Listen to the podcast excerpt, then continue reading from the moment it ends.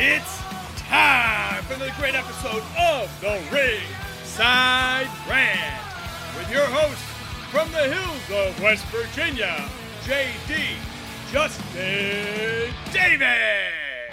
And from Rochester, New York, this is RJ.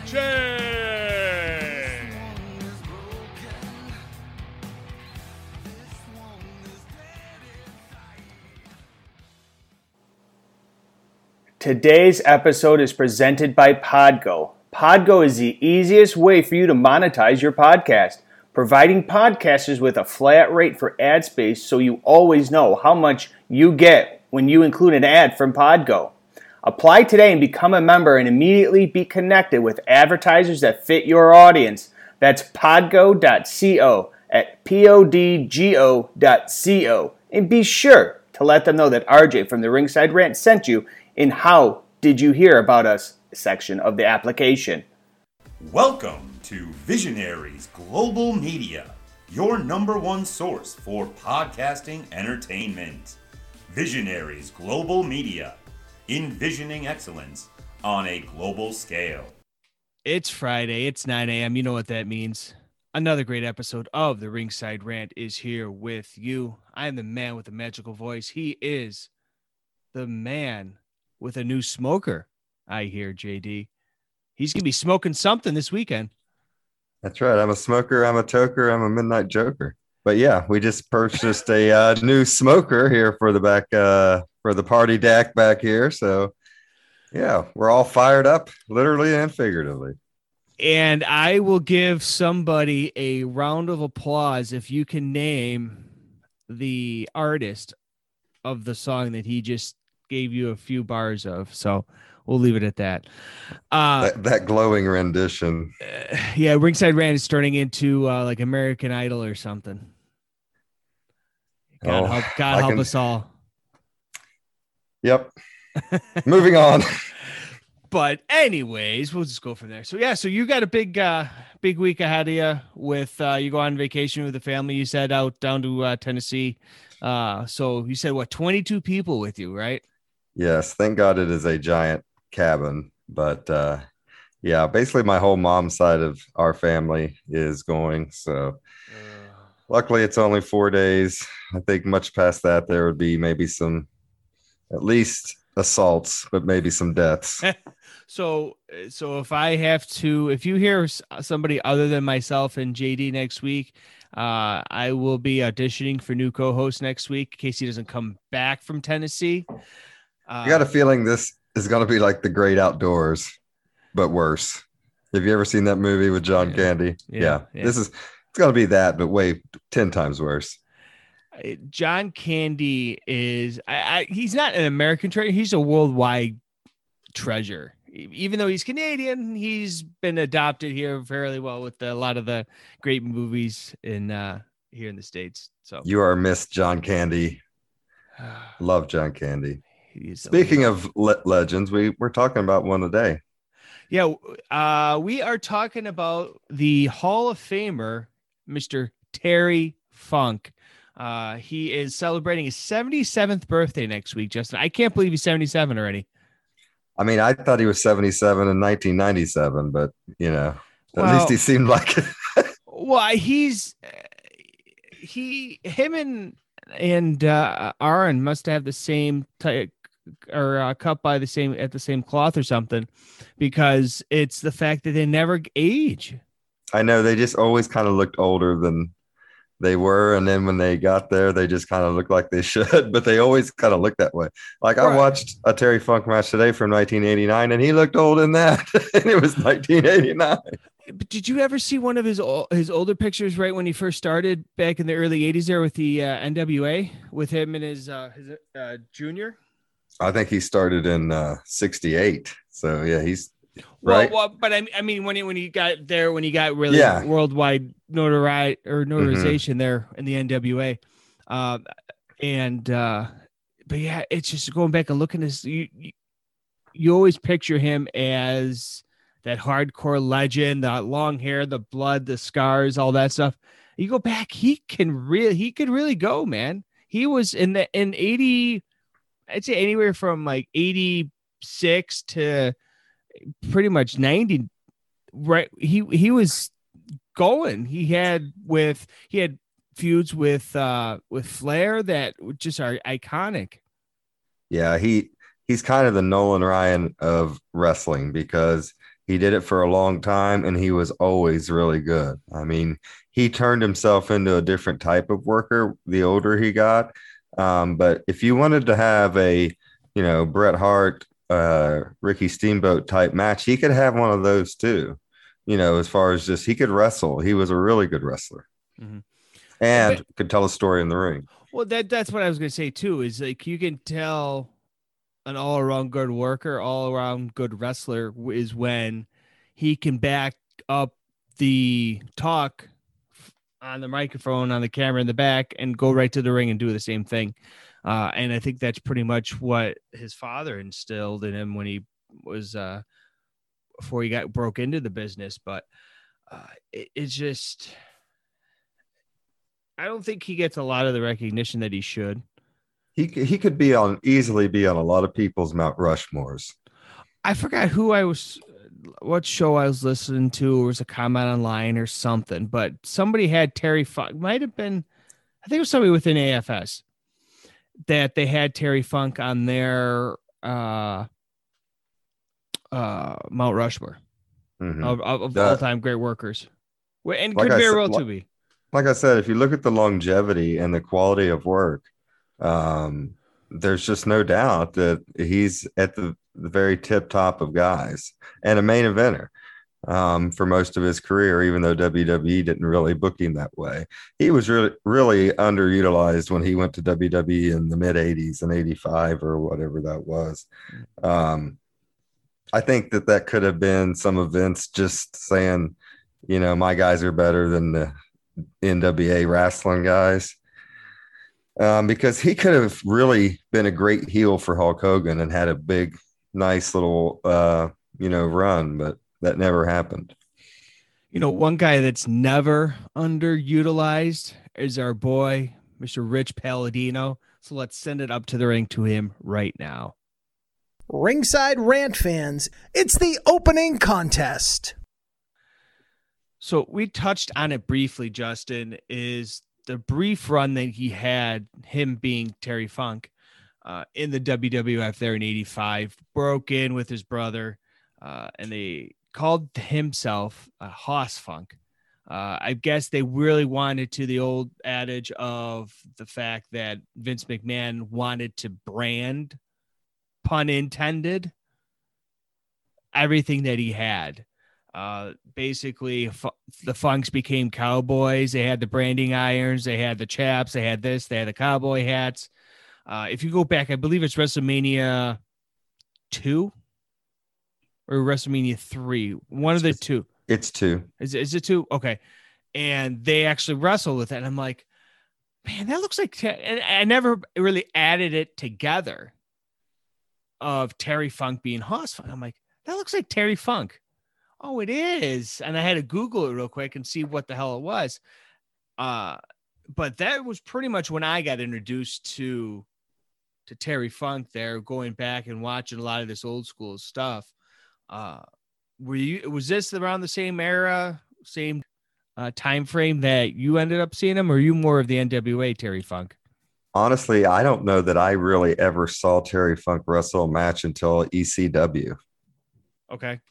Because um, there wasn't a whole lot of WCW pay per views at my video store that I could go rent, Right. uh, mostly WWE ones. Um, and so I didn't have, I didn't really see, I didn't have cable either. So I didn't see WCW Saturday night or anything like that. So I just never really caught Terry Funk until the mid 90s there. then when he came back into the WWE. Yeah, because a lot of his, uh, I was just amazed with the stuff that he was going over to W, or excuse me, ECW. Uh, in between, he went to WCW. In between that W, when he left WWE, and then going over to ECW, he still had a lot of good stuff, man. There, I believe it was uh, '97. Barely Legal, he won the title, ECW title Mhm. uh, from Raven. If like I said, if you go back and watch any ECW Terry Funk stuff, this is the one to go to. We briefly touched on the whole Raven thing last, I believe it was last episode, a couple episodes ago, uh, with Raven being pre- underutilized and underrated of as far as a worker. Uh, but that, like I said, that was 97. He had, he had another great match in 97, his retirement match with uh, Bret Hart. Here's your Bret Hart mention of the week. Um, but him and Bret had a great match in 97. I'm gonna find some sort of buzzer or something to add it in there every time. Maybe it's like that, sh- like the like a siren or something every time. This is your Bret Hart mention of the week. Uh, yeah, the, the great, great podcasting. You know, great podcasting. uh, but no, yeah, seriously, it's the one of how many retirement matches that he had. Yeah. That one, I think, was his best retirement match. It's like the trilogy of retirement matches coming soon to DVD and uh, VHS. Uh, the Terry Funk trilogy of retirement matches. Uh, but honestly, on a serious note, though, that was. If you want to go back and watch a lot of ECW stuff, that was right after he came over from Japan, come back, came back from Japan, excuse me, uh, where he basically, uh, my opinion, basically put Mick Foley, Cactus Jack on the map as far as the uh you know the no rope barbed wire exploding matches and all that shit. Uh maybe they should have really brought uh Mick Foley and Terry Funk to AEW when they had that horrific uh match themselves there between uh, Omega and uh, Moxley. But uh that was I believe I want to say 95 that was and over in in Japan where he basically became the hardcore legend where the it was like the basically the teacher versus the student Mhm. Him and Foley had some crazy ass matches over there. there's room for everything in wrestling and even this no rope barbed wire death match bullshit. Great. There's a point for it all. There is a story to be told. These guys got over. Mick foley got over. Cactus jack got over much to the help with with terry funk obviously. But it goes to show you where sometimes you do got to put your body on the line. Well, there ain't too many people uh, that did it more than those two. No, no, without question. Uh, but before we get into his later work there in '98, when he came back to the WWE uh, with uh, when he brought when uh, what's his face when Mick Foley brought him in. Uh, let's go back to era where was one of my favorite eras to watch of uh, of Terry Funk, and it was 1989 he had this great, great feud with Ric Flair, who I believe Wrestle War 89. Flair defeated Steamboat, and the whole premise was Funk was one of the three judges basically score, scoring the match. And uh, Flair wins basically, and I believe it was Jim Ross who was is interviewing him in the ring, correct? Him being so. Flair. Yeah. So and then Funk comes in and basically says, Hey, I wanna, I want, I want the next shot. Well, keep in mind, this is the first time he's shown up on WCW or at this time NWA television pay-per-view since he's been back because at that time he was out in Hollywood uh filming for movies such as Roadhouse and Paradise Alley. Two great movies. Seriously, two great movies, and I, I didn't even realize until after the fact that he was in them. Yeah, not too many people realize like he was one of the he was maybe the the first wrestler that got movies. Mm-hmm. Uh he because that was before Hogan got Rocky. Right, right. Thunder Lips. Uh, but, but, but imagine Terry Funk and Pat. You can use Terry Funk and Patrick Swayze in the same sentence, and Sylvester Stallone and Terry Funk in the same sentence as well. That it just blows my mind that it's like, man, those are pretty badasses. They should have put me in Ghost. Oh my god, can you imagine him in Ghost? Seriously, I, I, I maybe we we we booked we we put Terry Funk in different movies, like like a Field of Dreams or something. He could be one of the ghosts in Field of Dreams playing ball or something with Ray Liotta. I'm telling yeah, you, book it, book it, book it. Uh, yeah, this is a wrestling podcast, all right. Why, what the hell are we talking about baseball? sometimes. So, so, sometimes, sometimes we go into the weed and talk about random crap.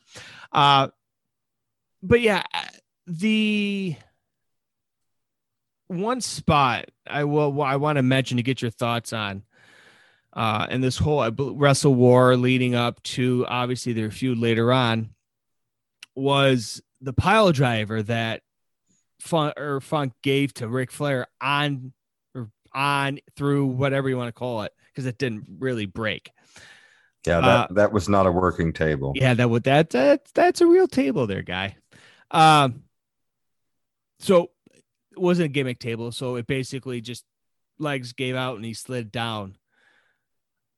This basically got because one of them had to go out and take some time off. Flair was that guy, so he they, he was basically nursing, selling the neck injury. Uh, is the, do you think that that was hindsight being now going back and looking at it? Do you think that that was a good idea to get somebody to hey let's let's get flair take a powder go out for a couple weeks and then come back and see where it is?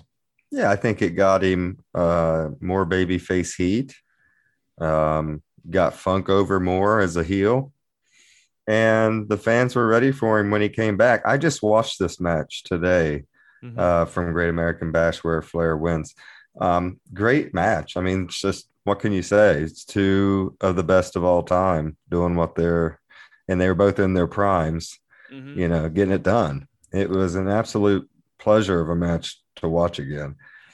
Yeah, the only thing I had an issue was with was the fact that Ric Flair was a babyface. Techni- yeah, but technically, I mean, technically, you know what? He he's over whether he's a baby face or a heel because if he's a heel, they're gonna cheer for him anyway. So and honestly, I think he was over real strong here as a baby face. And if you look at those that come back uh, later on in like 93 or I think 93 when he faces Vader at Starcade. Yeah, 93. Uh, he's huge over there as a baby face. Mm. And then on in 98, you know, after the Bischoff and him got into a little kerfuffle. Now, now would you, we're going to get off on a tangent with Flair, but we'll, we'll circle back to, to Terry Funk, obviously. But I think at that point, with Flair being a face and being a heel back and forth, he was that era's John Cena pretty much, where he didn't care if you liked him, you hated him, whatever. He was still going to go out and perform. Yeah. Oh, Flair, man, just there's a reason why they call him the greatest of all time. And you go back and watch these matches in the late 80s, mid 80s, uh, early 90s, he's just, there's just not too many people that's ever been better at their job than Ric Flair was as being the nature boy. Right. But boy, oh boy, could these guys sell though. Funk being one of the best yeah. sellers of all time. A lot Funk, of the chops and all that stuff. I love when he sits there and and uh, seizes on the ground after he oh, gets yeah. up. but, but you don't see that anymore. You don't see even at this time. You didn't see that that much of people selling. I've got these guys selling, um, and and even more po- more so now where you don't see these guys selling, which you really need to tell that story. Uh, so we see this, we see go Flair coming back the Great American Bash to face Funk that, and then he ended up beating Funk, and then uh, he shortly gets attacked by the Great Muta and Gary Hart. Uh, where yeah, do you where do you stand on Gary, uh, Gary Hart? Uh, I could take him or leave him. Honestly, I I've never had really one strong feeling against him or for him. He's just always kind of just there for me.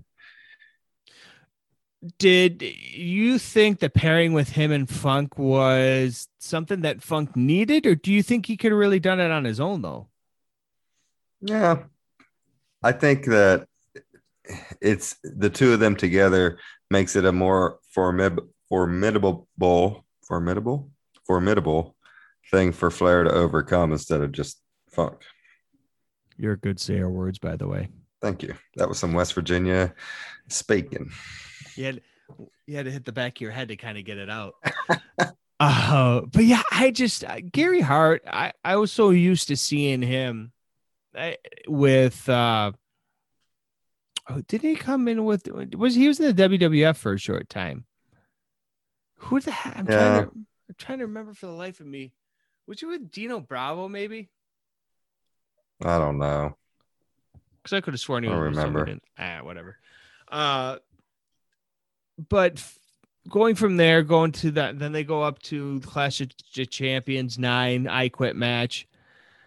Between this match here, the Great American Bash match, which was your favorite, or which match did you prefer more than the other out of the two? I think this one, the the I quit match here at Clash of the Champions nine, done really well. Got a five star rating from Meltzer. I mean, it's just one of those matches that you could pick out of there and say this is one of the best matches, not only of the '80s but of all time. Well, if Meltzer gave it a five star, then god damn it, it's got to be the best match. And I'm pretty sure it wasn't in Japan. no, but he was really selling the at this time, eighty nine. They're really selling this figure four lock, leg lock, and we're seeing seeing him tap out and saying "I quit" pretty much to the figure four.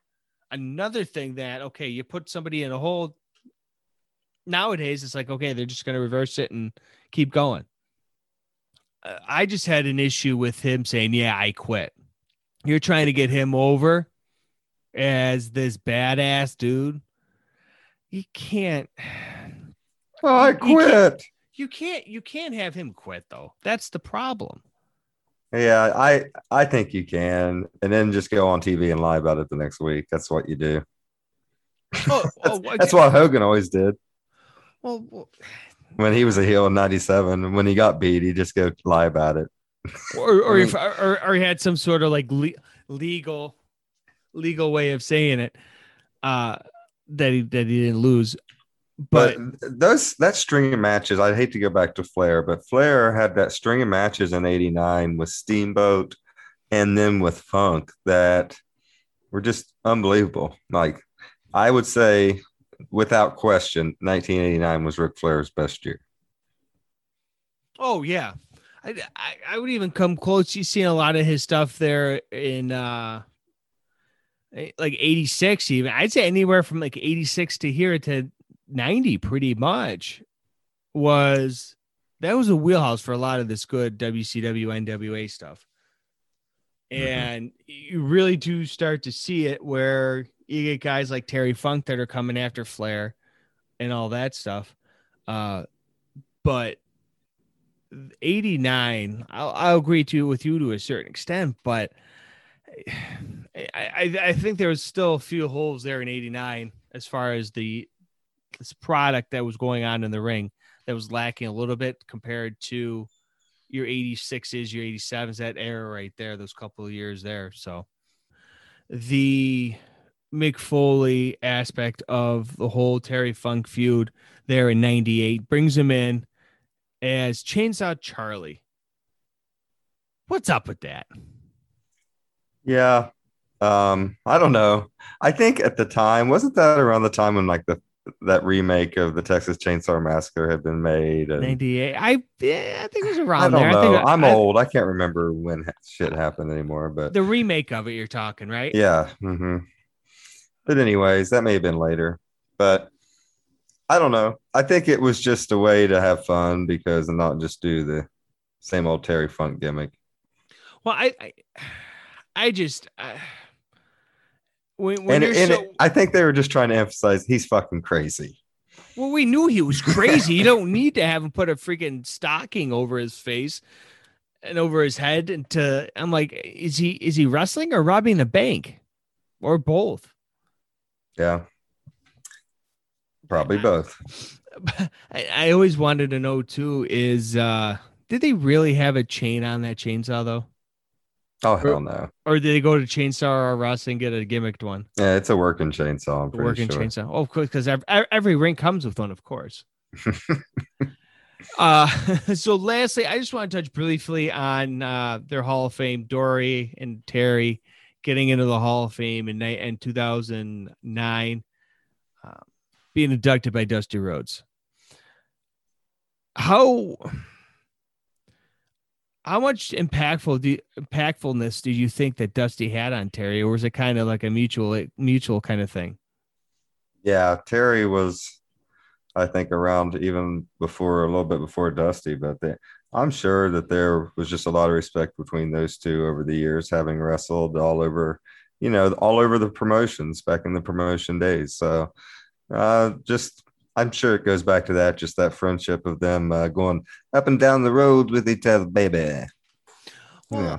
I just they had that old school mentality. They had that uh, family aspect of the wrestling business because both the families, you know, at that time, he had Dustin in there was in the business, and then uh, it was Terry and Dory and Dory or um, Terry and Junior, and uh, I kind of relate a lot to it. Uh, 2013, we'll, we'd see Mick Foley uh, go into the Hall of Fame, being inducted by Funk this time.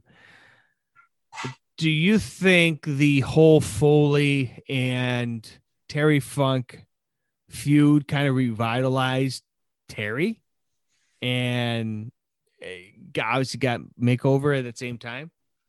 Yeah, you're talking about their Japanese run there? No, I mean like the when he brought him in again there in like Oh. the late '90s. Yeah, I mean, I actually just watched. That's another match I just watched was um their their match on Raw in 1998. Um, right, right. it's uh, May 5th, 1998. If anyone wants to go check it out, I went back and watched it today, and it is really, really good. And it was, you know, that was another Terry Funk retirement match. Right. Um, but still at that age, at uh, 63 years old, I think he was at the time, um, getting it done. Uh, He had to be what I don't know, 77 now. I'm trying to do some West Virginia math. Let's just go on. Ca- carry the two minus the one. Does that look like a semicolon?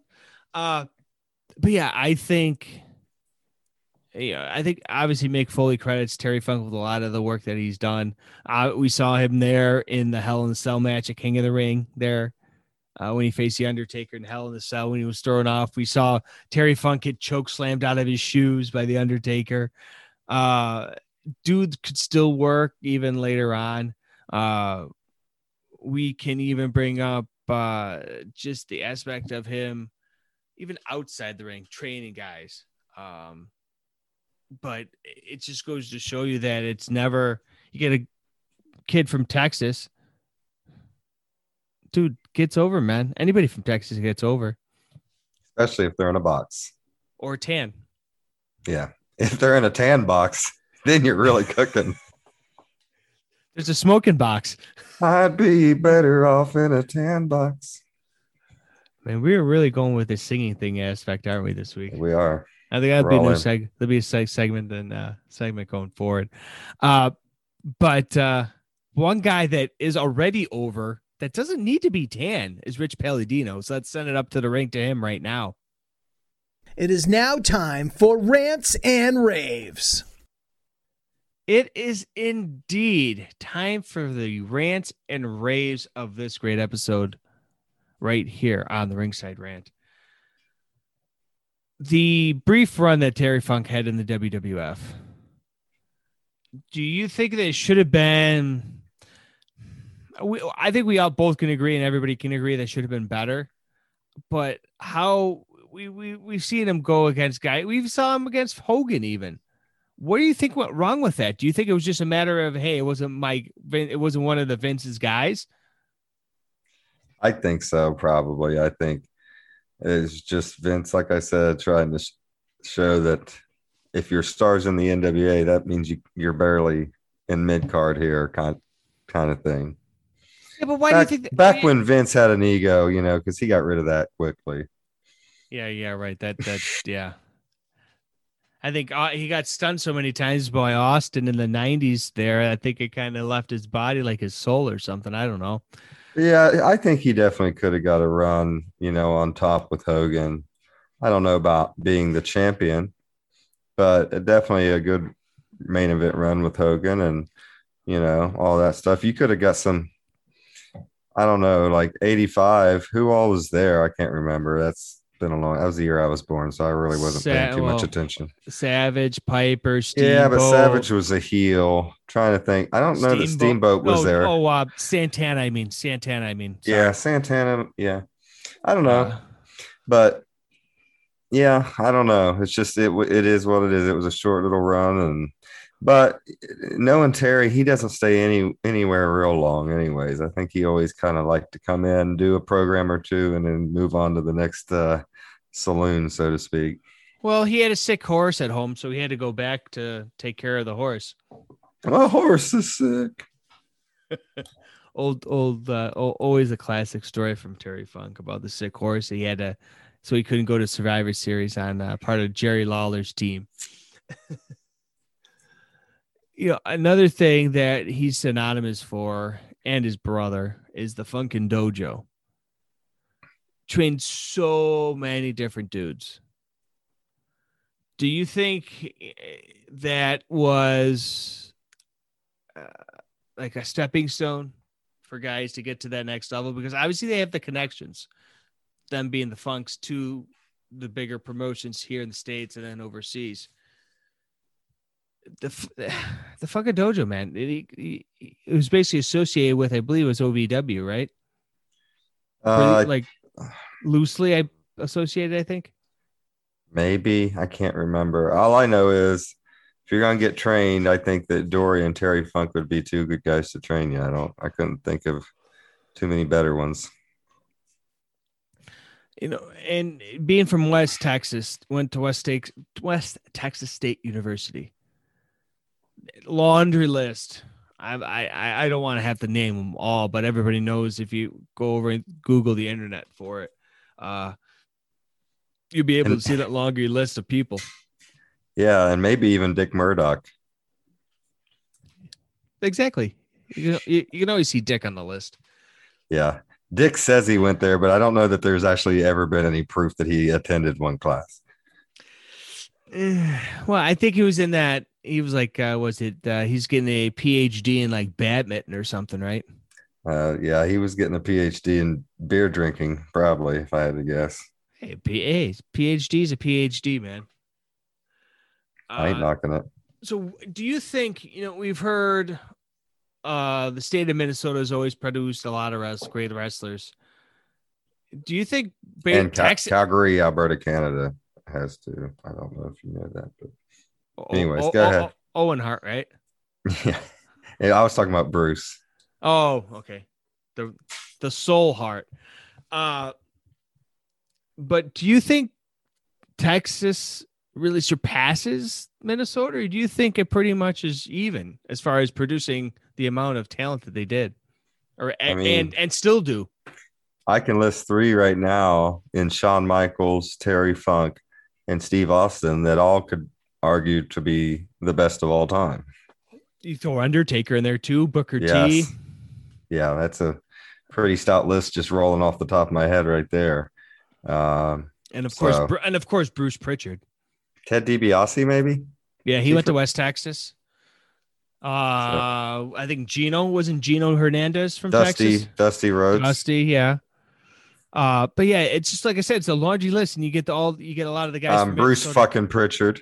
Yeah, of course. I said Bruce Brother, Pritchard before Brother you. Love. Oh, God damn you! I was just thinking of, when you think of all time great wrestlers, you know, Bruce Oh. Pritchard stands right at the Well, top Bru- of the list. Bruce Pritchard. When you think of all-time great wrestlers from Texas, the state of Texas, Bruce Pritchard's Mhm. on the top of the goddamn list, man. Yeah, four time Black Belt Hall of Fame, I think. Oh, who else is that? Well, and a whole, whole four-time, and he's a two-time uh, podcast of the year winner. Yeah, he's gonna lose his fucking uh, two time. Po- he's gonna lose his slammies if he don't fucking get his ass on on Conrad's show. I one just dropped today, anyways. Uh, but yeah, Texas, man. I don't know if what's what's in the water down there. Maybe we don't want to drink it or something. But the state, man, the state of Texas, the state of Minnesota, man, they're producing a lot of great talent in history and even still today. Devon Uh, Eriks. Oh yeah, I, Pondwater Dave'd basically kill us if we didn't mention them into this Mhm. episode. If we talk, I don't want any heat with Pond Water Dave. We talked about it the other week. No, we ready. We I- he, I do he- not want heat with the enforcer, the little enforcer. You know how they had little Nate? That's what Pond Water Dave is with Arn. He's little enforcer. Oh, there you go. There, that's got to be a shirt coming soon to the Pond Water Dave t or uh, t-shirt store. The Little Enforcer.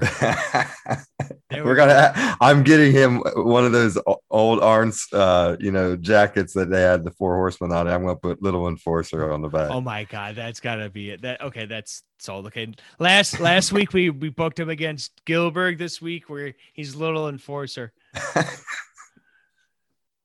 But what would his finisher be though? oh well, he. I don't know if he can. Well, he picked up Jay Z and slammed him, so he's got to go with the little with the little uh, uh spine buster, little spine buster. But but but but but, he, but he can't do but he can't do the orange spine buster. He's got to do the rock spine buster. well, a Pondwater Dave, he'll surprise you. He can do things that most men his size can't. He's very uh what do they say? He's very toit. I heard he can lift 100 bags of flaming hot Cheetos at once. in one set. Yeah, and and he can eat them all at the same time too. You could just dump them right down his his gullet. Man, man, he's Another great wrestler from Texas, Pondwater Dave. Pondwater. No, he's not even. He's not even from Texas though. Oh, that's right. He's in Mississippi, I think. I'm Oh. pretty sure he's in Mississippi. But honestly, but yeah, it's uh, I, where else can we go from that, man? We can't. There's no segue that I can do. I'm I I know I'm good at times, but I can't go from off of that topic to another one. Uh, but I'll try. We talked about as many, many numerous retirement matches. No, it's not Pond Water, Dave. Uh, but it's Terry Funk, obviously. Do you when do you think it was enough was enough? Do you think he should have just never made it to uh WWF there in 98? Uh, do you think he never should have went to ECW? Do you, should he just stopped when he left uh NWA?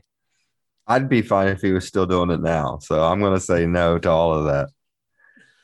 Of course you would. Hey, I think he could pull off one more, you know, backflip off the some moonsault or whatever. and not die.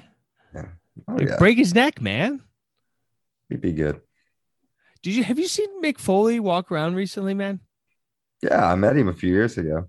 Oh yeah, when you were dressed up as a like a- Starcast. yeah. You yeah. dressed up in the inflatable. Uh, Uh-huh. hmm There's pictures of that, right? There's evidence. Uh, yes, there is. It was it was you and Timmy and uh no, it wasn't Efren. No, Travis, oh, the Canadian oh, Travis. Jane Travis. There you go. The three. Yeah. Three dicks in a row. Yeah. Well, he's Canadian, so he's like millimeters, right? Or One dick, two dick, three dick. Wh- What? He's centimeter, right? I think I was. I can't remember which dick I was. I think I was two dick. You were two dick. Oh, who was one dick? Dick, oh, well, dick well, two. Dick to go. I was Dick- dick to go. Dick, dick, dick. I, we, we- I I don't know where you can go from here. The things I've done for fucking Conrad Thompson. I Jesus was an Christ. inflatable penis on Wait. Starcast. Timmy C was Timmy C is number one dick in all our hearts, right? I think I should have got six months free ad free shows for doing that shit, but you know, whatever. I I would make a comment right now, but I don't. I'm not. I don't want to. I want to keep face a little bit, but I can. I'll make the comment to you later.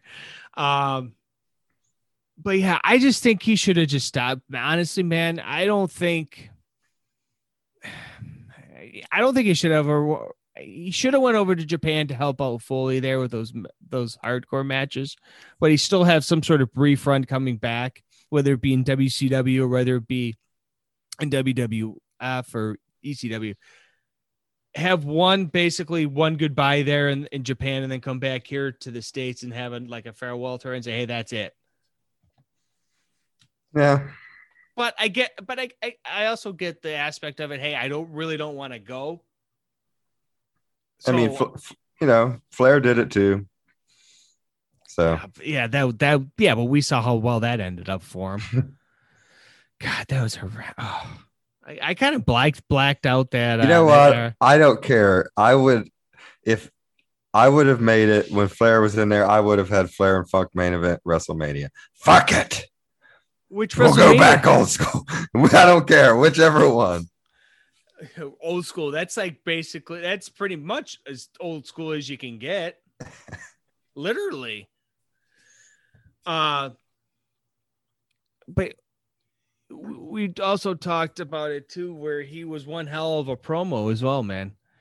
And uh, do you think he was one of the most emotional in the ring of all time? Yeah. I mean, it just he could sell you and he could uh you know, they say what is it? Uh baby faces Baby uh, faces sell merchandise, heels yeah. sell tickets. Yeah, I mean, he put butts in the seats with pissing people off, and he was very good at it. No, but who would you? I don't even think he really was a face at all, really, until later on in ECW, I think. But Yeah, eh, obviously, he did his best work when he was a when he was a heel.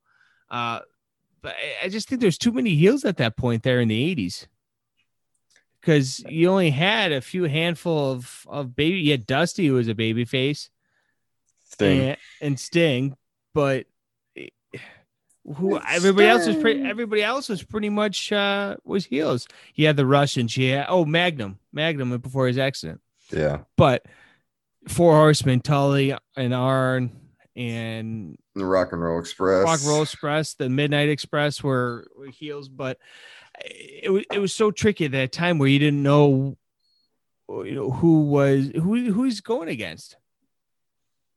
Yeah. He made, but he made it work though. Oh Uh, yeah. and I and that's like we said, that's probably one of the contributing factors of a lot of people being having him on your your Mount Rushmore of workers of all time, because not a lot of people liked Flair as a face, but Terry Funk made it work. Terry Funk got it over. Not Mhm. to obviously dismiss what Flair did, but when you're so used to being a heel and then it's okay, we're gonna switch, switch your face. It's a lot harder to be, get be liked, you know, because it's a hell of a lot easier to get booed and hated. I don't speak Yeah. from experience because everybody loves me. So Mhm. I, I'm like I'm like half Canadian, so everybody's got to love me. Yeah. Well, you're also a Bills fan, so Well, I can't get any worse. Can't get any. Oh wait, it can't get worse. You can be a Bengals fan. Uh but yeah, it- Terry Funk was probably like one of the best sellers of all time before. Oh, he pissed on you. What the hell? What is? I just held up my. I'm wearing my Bengals shirt. What it says "Who Dey, motherfuckers." Says "Who Dey," like who they it- think gonna beat them Bengals? Nobody, especially not no pussy ass Bills. Well, you can look up at us on the at the bottom of the and uh, AFC Central standings this year. So, uh, We're in the AFC North. oh, You whatever. bitch. But you were in the you were in the Central though, right? No, the Reds are in the MLB and the NL no, no, Central. no, no, no, no. Before because wasn't it? There was never a north. There was always three, right? I, don't, I think You I were always set. I don't know. I'm- somebody, somebody let us know because I'm almost positive there was an AFC Central, and it was like basically the mid, like Cincinnati, Cleveland, Pittsburgh. It's called. It's pronounced Schittsburg. Eh, whatever. Whatever. Schittsburg, Pittsburgh, potato, potato. Uh but do you what do you think? Uh what do you think We just Terry lost all of our fans from Pittsburgh. yeah, all all two of them. uh well, there there goes that. I'm sure we'll I'll get a I, Fuck get- you, Polly Bromwell. There you go. That's where I was going with that. What do you think we're gonna remember most about Terry Funk? Are we gonna remember all the old school stuff? Are we gonna remember the crazy shit that he did in Japan? The crazy shit he did here? Um, ECW. What do you think when like Gavin's nine now in ten years? God forbid he'll be nineteen, but whatever. God, that'll make me old. Fuck. Um, somebody says Terry Funk in 10 years, what do you think they're going to know? What I do you think think, remember? his eventual long-term legacy will be more of he was a innovator of hardcore wrestling and just kind of I think he'll be more remembered for that, which is a shame because you know, like we were talking about his matches with Flair there and stuff in the 80s where he was quite an accomplished in-ring performer without the hardcore stuff. But I think it you know, when we start looking at WWE documentaries and stuff, that's probably what's going to be brought up the most is kind of him and Mick Foley's stuff. you know, a lot, a lot of fans will, like you said, will notice, will recognize that hardcore stuff that he basically started. Because without that, without him, I don't think we would have seen a lot of the hardcore crazy shit like we did in uh, ECW, even in the WWE. Uh, you know, there was remember Innuendo was saying that, oh yeah, well, he was supposed to come in and replace Dusty as, or not Dusty, uh, Pat Patterson, excuse me, as the new as as the head booker. But uh, that never materialized in anything because Pat was staying in, uh, staying on. Excuse me. Do you think that that should have ever happened, where some company should have basically put up and had him come had him come in as a booker or a uh, writer or something, or a even a trainer? Oh, he could have done probably any of those. I don't know that he had a lot of interest in being a booker, though. But who knows? I could be wrong. Well, and I think it was just so comfortable that where he wanted to stay home, he didn't really want to go in the travel because you got to take into account though he did a hell of a lot of traveling in the '80s, man. If you go back and you'll see a lot of this stuff, they're going all over the country, man. Especially in the NWA, you're all all in that little territory down there in the southeast, over over. Well, and in the 70s, you just drove all the fucking time. There were no getting on planes and shit. Well, right, but if you're going from Christ, if you're going from Florida to California or to Washington State or something, obviously you're going to fly and have to Mhm. rent a car or something. But, but yeah, I just think, I I just hope that Terry Funk will be remembered not for the hardcore stuff. Not there's anything wrong with that, but I just want him to be remembered as that guy like the matches we watched, Great American Bash, '89, a lot of these Clash of Champions, this whole feud that he had with Flair Mhm. that's right in the wheelhouse though that is i think that's when he did his best work.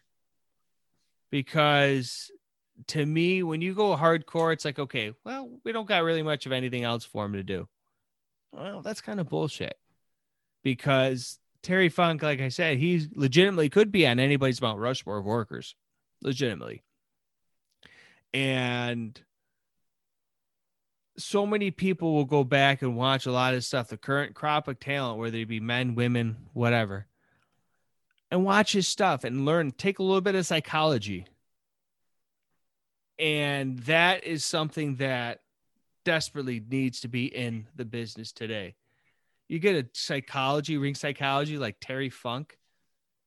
He'll he'll put himself through the goddamn table half the time just to go off like he's nuts. And I'm like, I, I always wanted to know. I'm like, is he really a little loose or have a few screws loose upstairs? He's got to be doing the half of this shit that he's doing. Yeah, and see that's what makes him so great because what you just said. People think he's fucking nuts. And maybe he is, maybe he's not, but he definitely makes you believe it when he's in, out there in the ring. Mm-hmm. You know, it's one of those feuds too that I wish they really would have had in '85 there when he was there. Put him against, even though you know you're two two quote unquote heels at that time. Put him against a, a guy like a Piper. Can you imagine those promos that those guys would have? I think Funk Piper or Funk Macho Man would be amazing. Right. Well, but the thing is, Hey, Randy, Elizabeth's a whore. Mm, don't you fucking say anything about Miss Elizabeth. Uh-uh. And there's your Macho Man uh, voiceover for the week. Uh, I don't know. We might as well just stop recording now because I don't think it will get better than that. To be honest with you.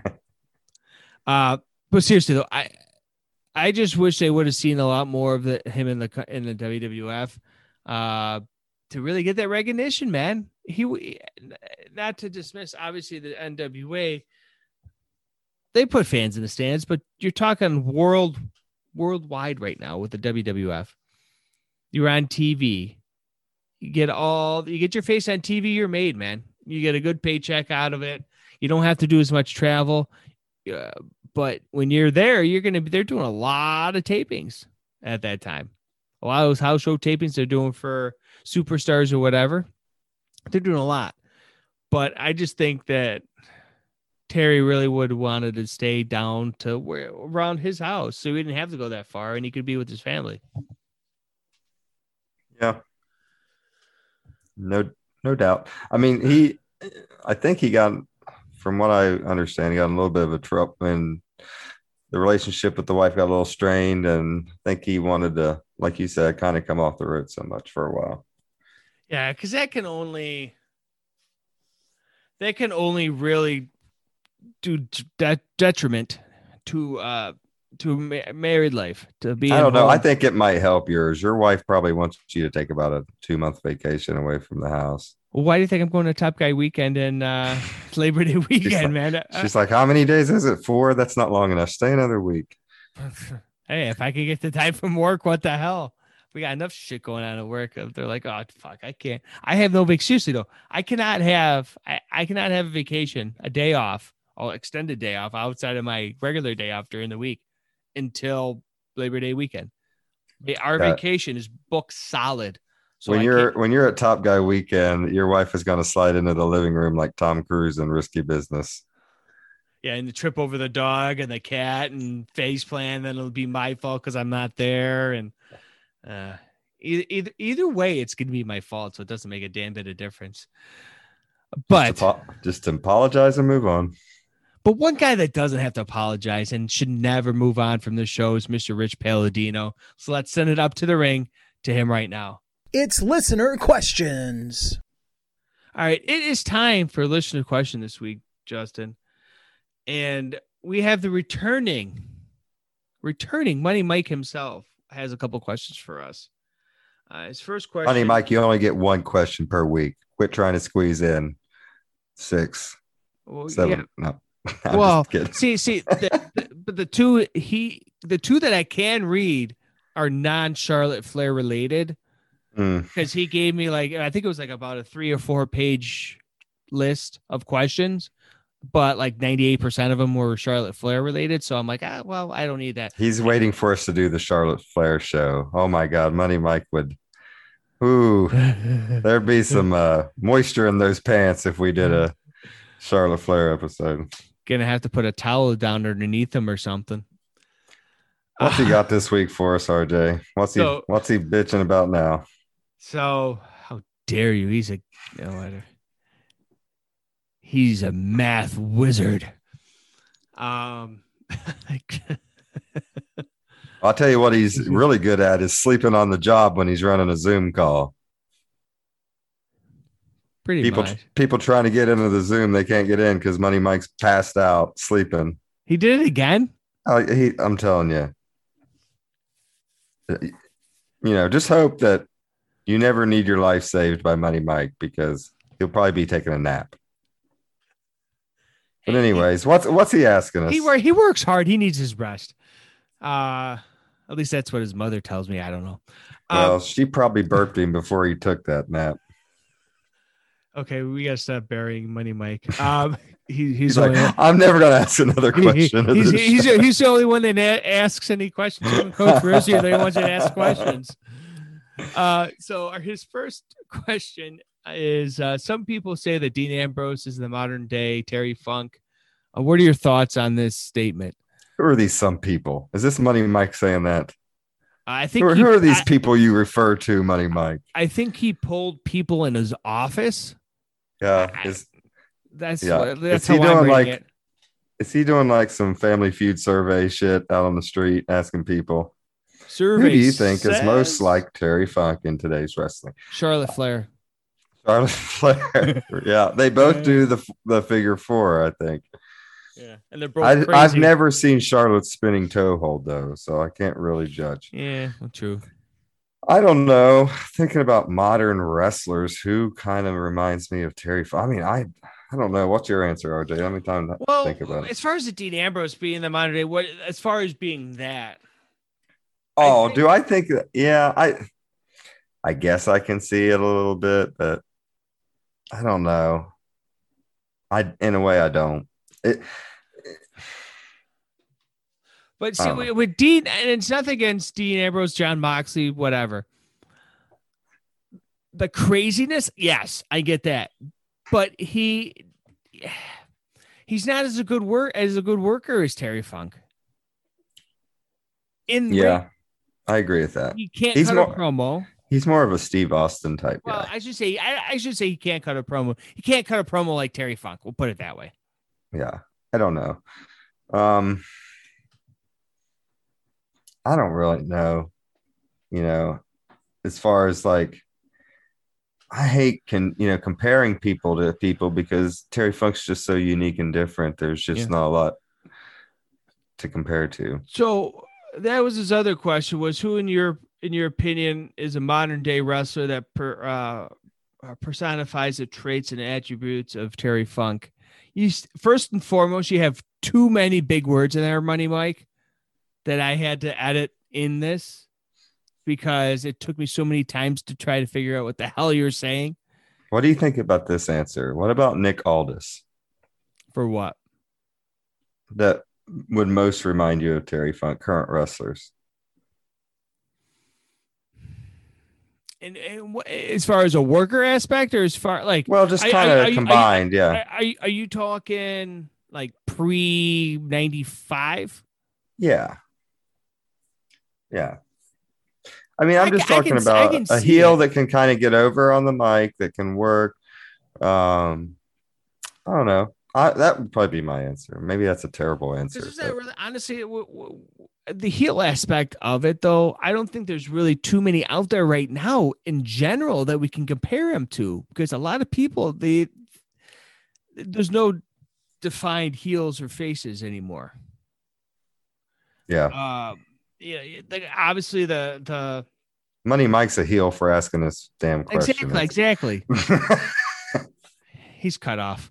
Uh, but obviously, a lot of the the, the uh, common answers are going to be like your Baron Corbin's, your um, MJF's, just because they're strictly heels.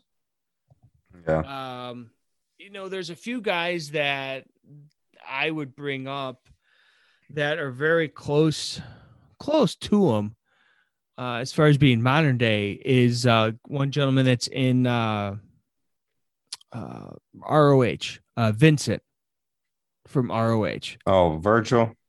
Not Virgil, Oh. Vincent. What the fuck is wrong with you? Virgil was Vincent in WCW. Now that's a great Mo- heel. modern day, not oh, overrated. Virgil is still sleeping in a Walmart parking lot near you to this day. He's probably trying to sell his sauce. Uh no, Vincent uh, in ROH, and uh, just one of those characters that creepy SOBs that um will just scare the shit. But he still can work in ring. And if you want to try to compare them, that I think that as far as that goes, another guy, Mance Warner. Okay, Where, where if I'm assuming you don't know Mance Warner. I do know Mance Warner. Oh, okay. I'm just, you, you just look like you don't know you can't you don't respect Mance Warner. I've never seen a lot of his matches. I I don't. I maybe I've only seen one or two. No.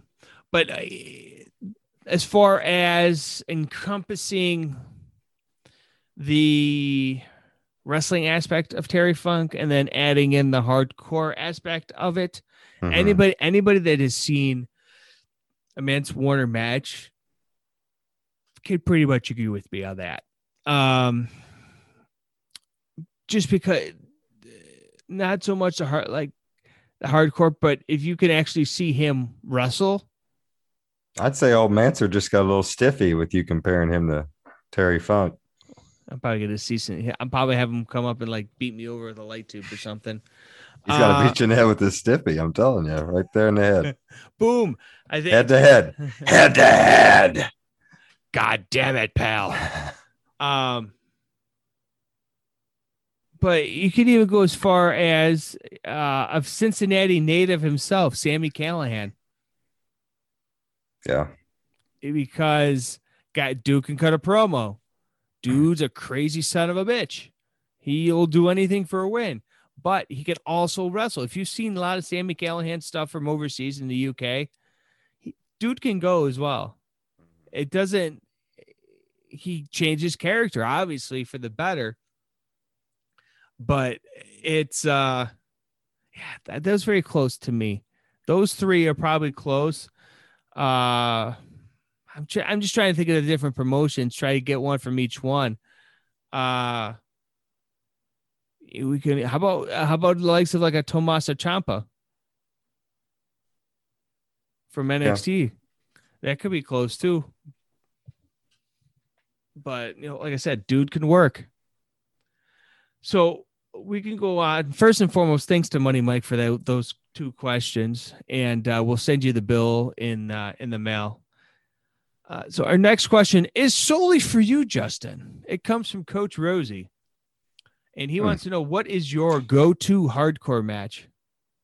okay. And, you, Um, can, and you can't say Canadian Travis versus American Travis. You cannot say that. um, that crazy hardcore uh, cage match between Brett and Owen at SummerSlam. Does that count? um, I'm going to go with. I'm going to say. And I don't. I don't think this is really considered a hardcore match, but I, I don't know how you couldn't consider it a hardcore match. Undertaker and Mankind at Hell in the Hell in a Cell match uh, at King of the Ring. King of the Ring. Yeah. Uh, that to me is my go-to. I could watch that match a thousand times, and I probably have. Um, it never gets any more unbelievable watching it. But uh, if there's tacks, it's a hardcore match. That's my rule. So I think that counts.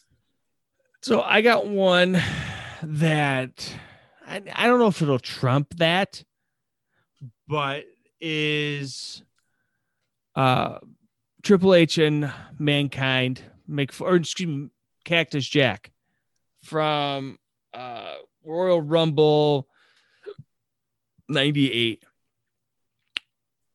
when I believe that was Madison Square Garden street fight. Go watch it. I implore you to because it is an absolute yeah. The feud that Foley and Triple H had at that time, it lasted for two years Mhm. and, and then culminated there at WrestleMania. I believe that was what, six, 16? 16. And they just beat the living dog shit out of each other. You know, Foley getting handcuffed and getting hit over the head with a fucking chair. Uh pretty much anything you can go any you can go as far as even the uh uh the empty it was not the was it the empty arena match that him uh mankind and rock had Uh, that's not the one where he took all the chair shots. So yeah, No, they that- did. They did have an empty arena match. right yeah. but i'm talking like that the uh the hard the no holds barred or no last man standing or something match um so pretty much i think the end all be all uh answer to this question is pretty much anything that mick foley is in Yeah, that's yeah. I mean, there's some old school matches I really like. I like the Piper um, Greg Valentine uh, chain match. mm-hmm. Um, I like Pat Patterson Sergeant Slaughter. Uh, that was a pretty brutal uh, match back then. So there are some stuff from back in the 80s that I really like too. But I uh, definitely would have to go to that Hell in the Cell for me. would you consider the uh, magnum and tully match that cage Yes. match as a hardcore I quit match. Yeah. yeah Yeah. It was kind of gory, especially, you know, towards the end there yeah. hmm but keep in mind he never said i quit No. keep He that in said mind. yes, right? well Yes. that's not i quit though That's right. So, and uh, the whole Zoom that we had with him, he never never said I quit. And I made sure I asked that question. Hey, you never said I quit. So aren't you truly, rightfully still the champion then? Just saying. Prove me if I'm wrong. Because I'm never wrong. Just ask my wife. Yeah. Yeah, right. Bullshit. I'm always wrong. Anyways, Thank so- you, Coach Rosie, for that question. yeah, Appreciate thanks. it. Yeah, thanks. Uh, We got in the weeds a little bit on that. That's that's kind of we appreciate that too. So if you ever do want to ask us any questions for each and every topic, you can hit us up on the Twitter gimmick at underscore ringside rant or at JD2040. Uh, next week is going to be July 2nd of uh for the episode next Friday. So I figured let's get something American because it's the 4th of July weekend. And what better way to celebrate America than the Great American Bash? So I'm thinking, okay, let's get back, go back old school a little bit. We're still we're still old school here with Terry Funk a little bit. Let's go back to 1990 Great American Bash. One of the Great American Bash, great greatest Great American Bashes. Let's try to say that 10 times fast. Uh, but that was headlined by Sting and uh and Ric Flair. And if we look over right there, that is the Sting figure that he wore the gimmick, the uh uh The red was that when he wore the red, white, and blue gimmick? red, white, and blue. And then he also wore that at uh the Starrcast in yeah, Baltimore. But I, yeah, yeah, yeah. hmm uh that That's uh, awesome. so next week on this episode, uh, uh not, I'm not on this episode. We gotta stop doing these late night tapings, man. Uh, I'm so much more peppier in the uh, in the morning. I don't know why. Um, but next week, 1990 Great American Bash, we'll be going over that, ranting, raving about that. So we'll make sure to uh, get every all the uh, promotion out there, get all your uh, your questions asked for that as well. Uh, so Justin, obviously we we talked about your Twitter uh, gimmick there. Uh, anything else you want to cover before we close shop tonight? I don't think so. It was a great time looking back on the great career of Terry Funk and looking forward to the next week. Great American Bash 1990. Oh, That'll be yeah. fun. I was five years old.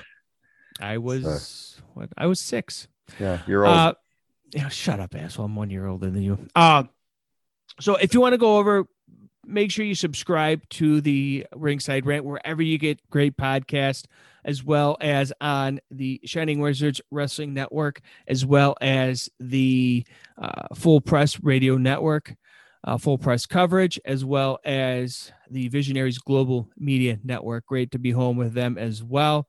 Uh, head over to ringsiderant.what4apparel.com.